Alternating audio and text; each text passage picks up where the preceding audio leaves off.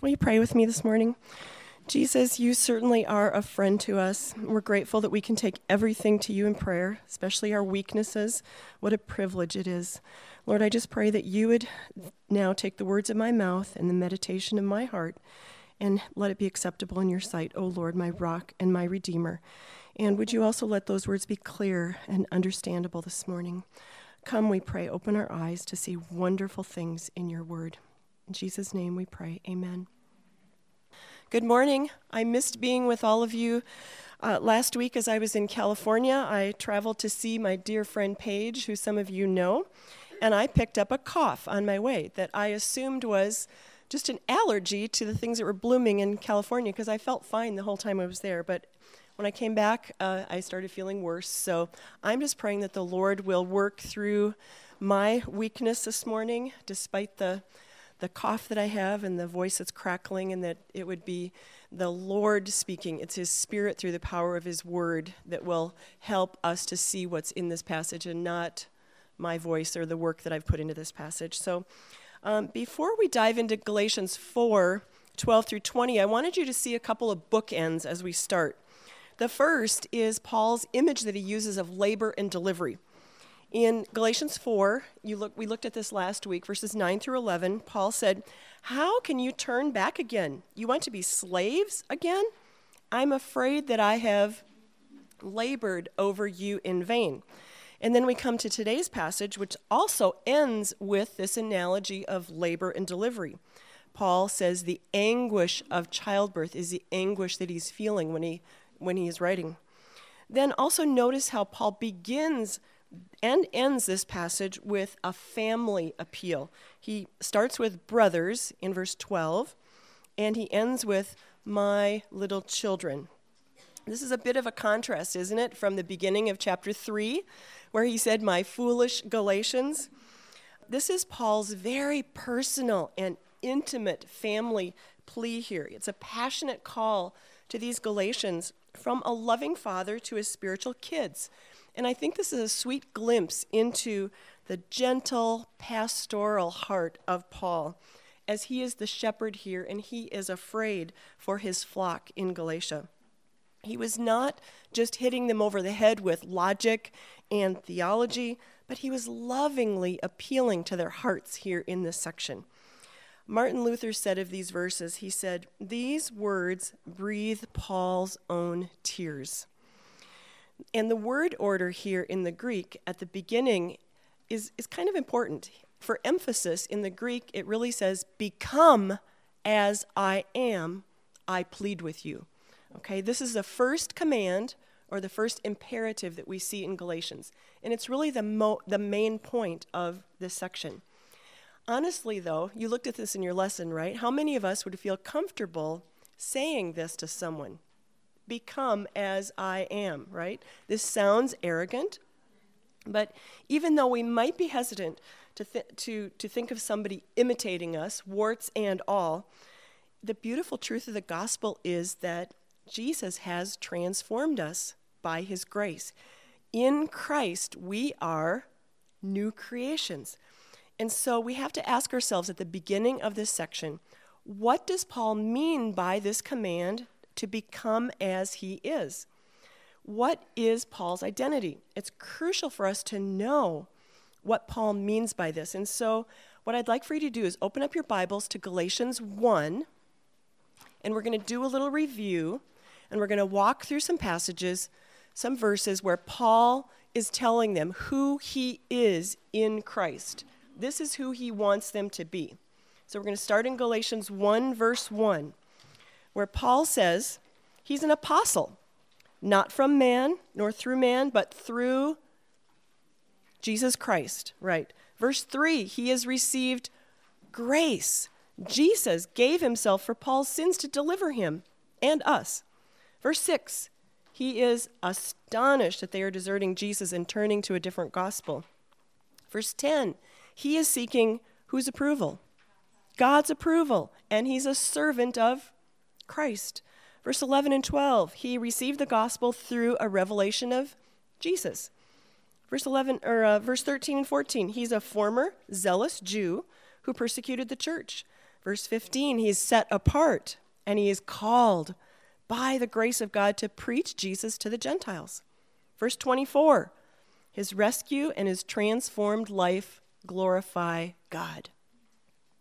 Chapter 2, verses 1 and 2, Paul defended the gospel, the freedom that he has in Christ from those who wanted to bring him back to slavery. In verse 7 and 8, he was entrusted with the gospel to the Gentiles. Verse 9, he was given grace for ministry and recognized by his brothers in Jerusalem.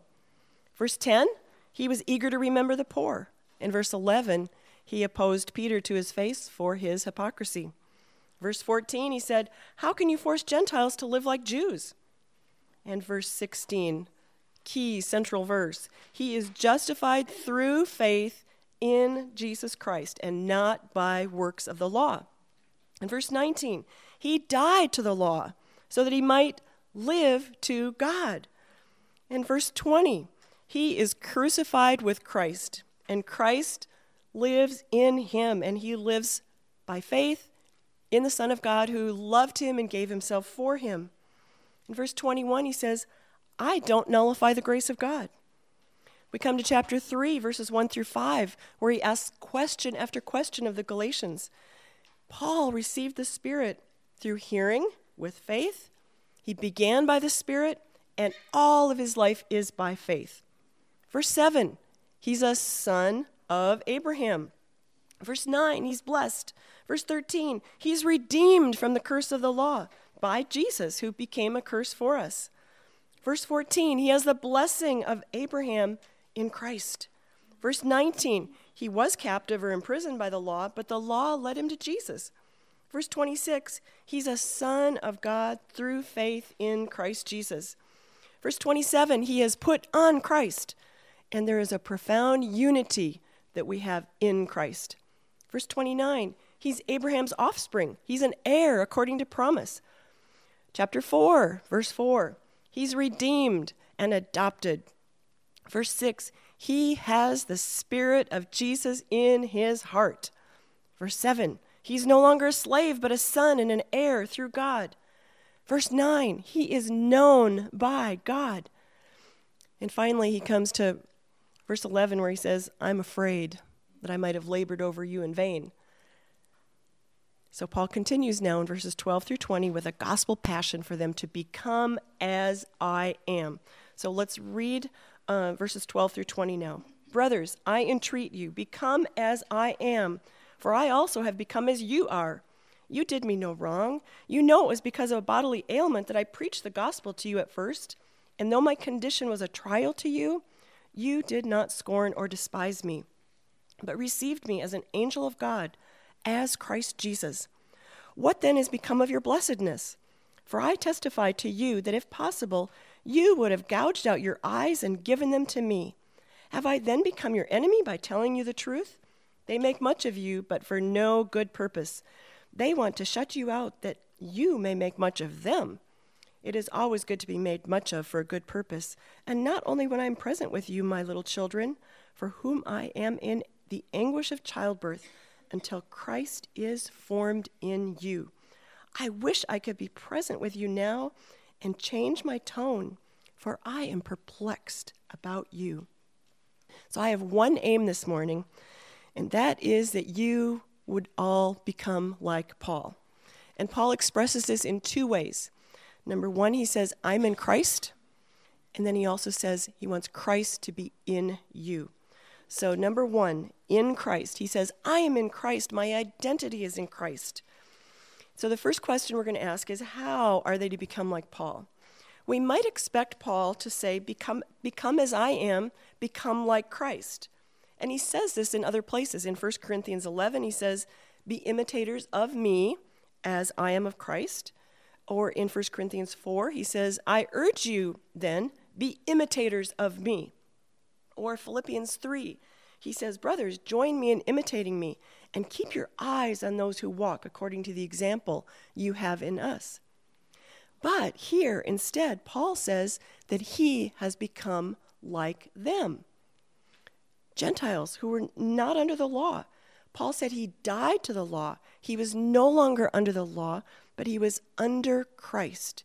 He left his Jewish life, He's now free from the law, and in, he knows that it's only in Christ that we are justified. He put it this way in 1 Corinthians 9. He said, To those outside the law, I became as one outside the law, not being outside the law of God, but under the law of Christ, that I might win those outside the law. To the weak, I became weak, that I might win the weak. I've become all things to all people, that by all means I might save some. I do it all for the sake of the gospel, that I may share with them in its blessings. So Paul is saying, How foolish to consider going back to the law. Now, when Paul stood before King Agrippa in Acts 9, he said this He said, I would to God that not only you, but also all who hear me this day might become such as I am, except for these chains. So he's saying, I know Jesus. Jesus has forgiven my sins, and although I'm in physical chains, I'm better off than you because I am in Christ. And to the Galatians, Paul was saying, Look at my life. I was under the law, but Jesus saved me. He delivered me from slavery to the law, and I'm living by faith in Jesus, who loved me and gave himself for me. So join me, be like me. Stop your efforts to perform works of the law in order to be justified. Don't believe these false teachers who just like to list stuff for you to do in order to be right with God. You are made right with God by grace alone, through faith in Jesus alone. So he says, Become like me. My identity is in Christ. So, why should they become like Paul?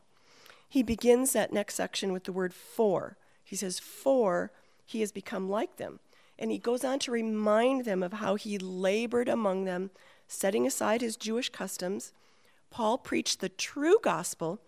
He contextualized it, yes, but he did not compromise the content of the gospel. He became like them. He said, You did me no wrong. He said he was weak, yes. He goes on to remind them how he first came to them, and he was quite sick but they welcomed him. You received me warmly. You welcomed me. Now, we don't know what Paul's condition was. It may or may not have been the same thing as the thorn in the flesh that Paul prayed, uh, you know, for God to take away from him. He described that in 2 Corinthians chapter 12. But most commentators agree that Paul had some kind of persistent or occasionally severe physical problem. And although this has been debated for centuries, bottom line is we just can't know what it is. And in some ways, that's good, isn't it? That we can all have an issue that maybe we plead for God to take from us, and we and we don't know what Paul's was, but we, we can have that same you know camaraderie with, with our brother Paul. Um, there are three main theories. Um, number one, some scholars think that it might have been malaria, because the area where Paul first arrived in the area of Galatia was in the south. It was Pamphylia, and it was a low lying area, and malaria was probably you know present in that swampy area. And so, if he got sick there, he might have moved up into higher ground, and that is then when he preached to the Galatians in cities like um, Pisidian Antioch. Um, he probably would have had a fever then and other distressing symptoms, even repulsive symptoms. He says, Although my condition was a trial to you. Now, this word trial, Paul used this in only two other places, and in one place it clearly means temptation. So the Galatians may have been tempted to think that because of Paul's condition or his illness, that he wasn't truly a messenger of God. And whatever this condition was, they were probably tempted to reject Paul and his message rather than to receive him. Now, the second theory is um, that he might have had, you know, uh, they, they might have thought Paul had a demon, a theory which leads to the, you know, thinking that maybe it was epilepsy that he had, or maybe his eyes made him look crazy. A common belief of the time was that if you would spit on someone who was having an epileptic seizure, they would keep you from getting it. And the word here, scorn, actually means to spit to spit out. So he's saying, You didn't, you didn't scorn me, you didn't spit on me when I came to you. So the warm welcome of Paul, in spite of seeing maybe scary seizures, was commendable. But we don't know. Um, but we do know that they received Paul as an angel of God, as Christ Jesus. The third theory is that Paul may have had a severe eye disorder. Was it repulsive? Were they disgusted? Were they even afraid? Maybe. But we know that they didn't despise Paul. Think for a minute about how vitally important your eyes are to your life. Remember, Paul had been blinded on the road to Damascus. Do you remember that? And for three days he was without sight. And then we read, Brother Saul, the Lord Jesus, who appeared to you on the road by which you came, has sent me so that you may regain your sight and be filled with the Holy Spirit. And immediately something like scales fell from his eyes, and he regained his sight. So then Paul began his ministry, and he pointed the Galatians and others to Jesus, who heals the blind, both physically and spiritually. And the Galatians were so grateful that they would have given Paul their very eyes. What an example of self sacrificing love. They had truly welcomed Paul. Paul went on to write in 2 Corinthians chapter 4 the God of this world has blinded the eyes of the unbelievers to keep them from seeing the light of the gospel of the glory of Christ, who is the image of God. For what we proclaim is not ourselves, but Jesus Christ as Lord, with ourselves as your servants for Jesus' sake. For God, who said, Let light shine out of darkness, has shone in our hearts to give the light of the knowledge of the glory of God in the face of Jesus Christ. We can be encouraged that God is sovereign, that his providence extends to all of our bodily ailments the gospel was preached to the Galatians in spite of or even because of Paul's condition. God uses suffering and adversities for his glory, for his purposes, and for the spread of the gospel. No one likes suffering. Paul pleaded with the Lord to take away his thorn in the flesh.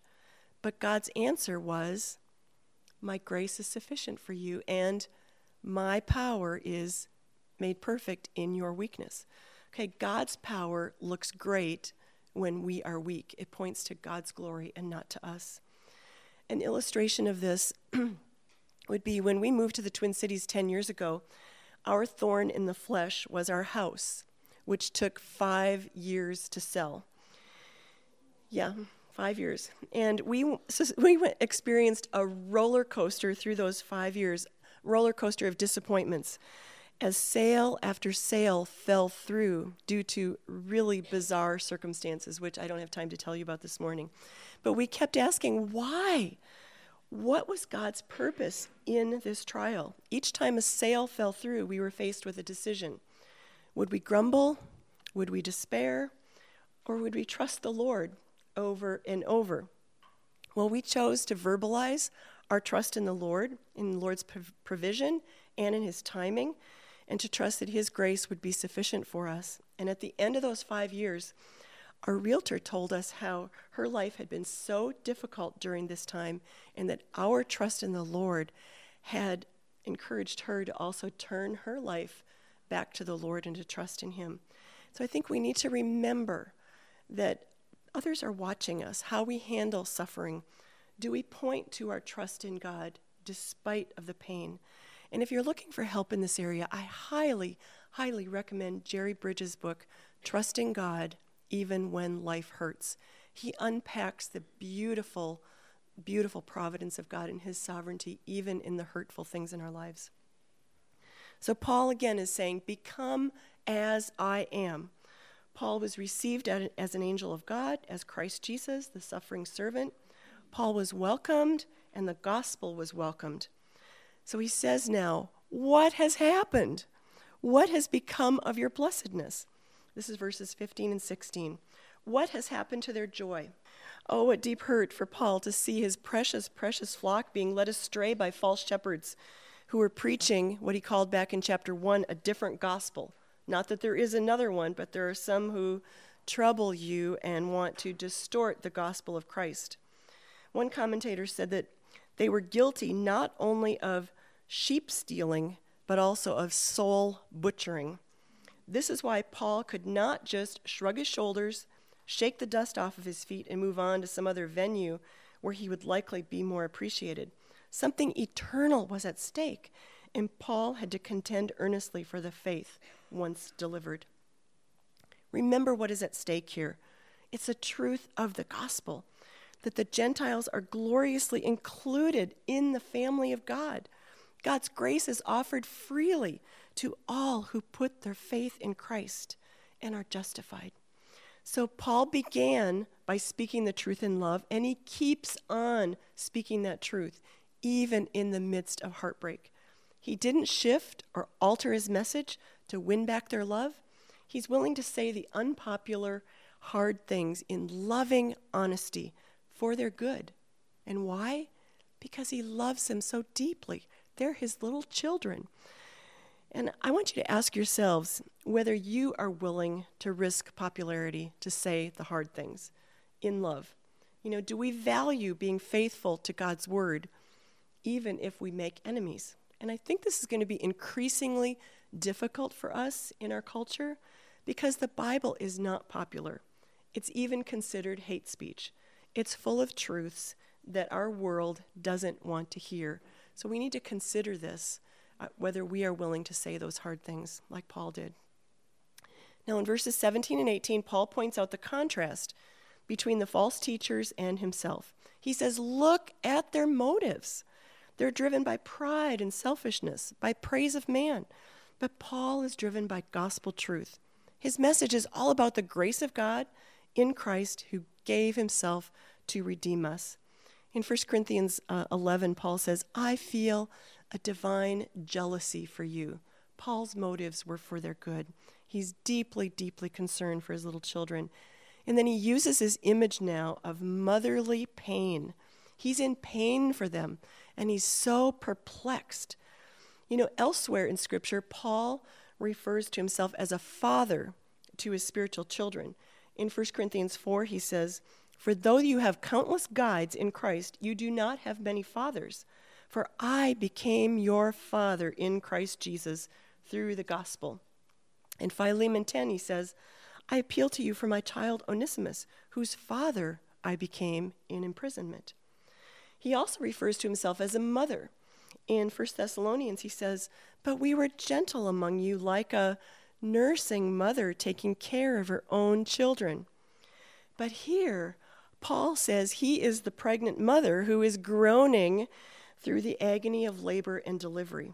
And he says, again, for the sake of his beloved baby Galatians, intense labor is awful. And I think mothers know that despite the pains of labor, for the sake of her own health and the sake of her baby, pregnancy can't go on forever. Amen? Paul is thinking back to his first encounter with them when he first preached the gospel. And now he is so grieved. He's so distressed to see that they are floundering. He is so worried about them falling for a distorted gospel. And he just doesn't know what to say to persuade them. He's so perplexed.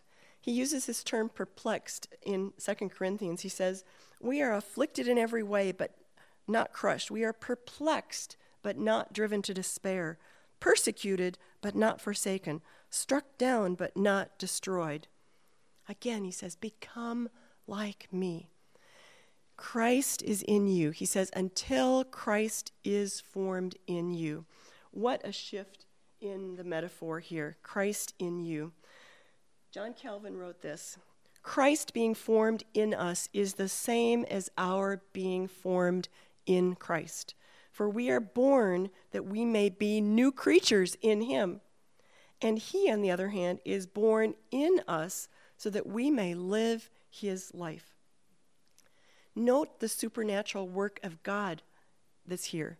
Paul says, until Christ is formed in you. This is a passive construction here, something that God does in us and to us. It's not something that we're commanded to do. Okay, at the beginning of this passage, Paul says, Become as I am. That's a command. This is not a command. He says, Until Christ is formed in you. God is doing the shaping. He is shaping us, He is changing us, He is forming us into His image. F.F. F. Bruce writes it this way He said, It is not that Paul sees two stages in the Christian experience being justified by faith and having Christ formed within. within. It is rather that the one implies the other, and reliance on law for salvation negates both. So he's saying it's the same thing. You're justified, you have Christ in you, okay? Bruce goes on. He said, It should not have been necessary for him to endure birth pang, pangs all over again on their behalf. But if they put themselves under the law, then they are not justified by faith in Christ, and Christ is not in them. They have not yet been transferred from slavery to sonship or from the old creation to the new. All right? In Romans 8:29, Paul said this, "For those whom he foreknew, he also predestined to be conformed to the image of his son." And in Philippians 3, Paul writes, that I may know him and the power of his resurrection and may share his sufferings, becoming like him in his death. And he will transform our lowly body to be like his glorious body by the power that enables him even to subject all things to himself. And then Colossians 1 To them God chose to make known how great among the Gentiles are the riches of the glory of this mystery, which is Christ in you, the hope of glory. Him we proclaim, warning everyone and teaching everyone with all wisdom, that we may present everyone mature in Christ. For this I toil, struggling with all his energy that he powerfully works within me. Remember Paul said back in Galatians 2:20, it is no longer I who live, but Christ who lives in me, and the life that I now live, I live by faith in the Son of God. What? Who loved me and gave himself for me, right? Paul writes of being in uh, writes of Christ being in us 216 times. And John writes of it 26 times. This is the miracle of grace that Christ is formed in us. Christ in you, the hope of glory. And I, I wrote this in your lesson, but of all the prepositions describing our relationship with Christ, Christ for me, Christ with me, the most precious is Christ in me. Mohammed does not indwell Muslims.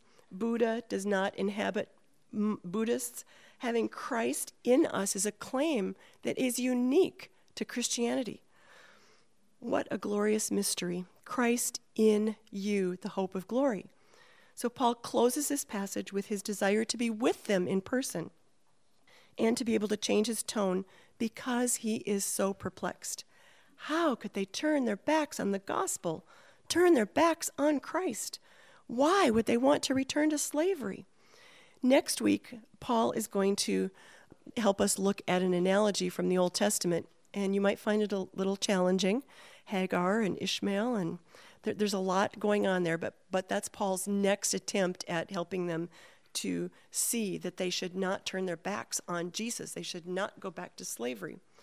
We're left with the same call to action as Paul gave the Galatians, and that is become like Paul, who is in Christ. He's free, he's not under the law. Become like Christ until Christ is formed in you. In chapters 5 and 6 of Galatians, we're going to see more about what this looks like practically in our lives. What does living in the Spirit mean? What does bearing one another's burdens mean? Amy Catterson, our Wednesday evening leader, put it this way She said, In Christ, we have a burden and a privilege, like Paul, to live in our true identity and keep watch over one another. So we pray with and for one another. We encourage one another. We weep with one another. We confront one another when necessary. We want to be transformed into the image of Christ, take on His form, His shape in our life. So we want to be in Christ and have Christ in us. I wanted to close with a benediction that comes from the opening verses of Philippians to just to encourage you. And I am sure of this that he who began a good work in you, in you, will bring it to completion at the day of Jesus Christ. It is right for me to feel this way about all of you because I hold you in my heart, for you are all partakers with me of grace, both in my imprisonment and in the defense and confirmation of the gospel. For God is my witness how I yearn for you all with the affection of G- Christ Jesus. And it is my prayer that your love may abound more and more with knowledge and all discernment, so that you may approve what is excellent, and so be pure and blameless for the day of Christ, filled with the fruit of righteousness that comes through Jesus Christ to the glory and praise of God. So you're dismissed.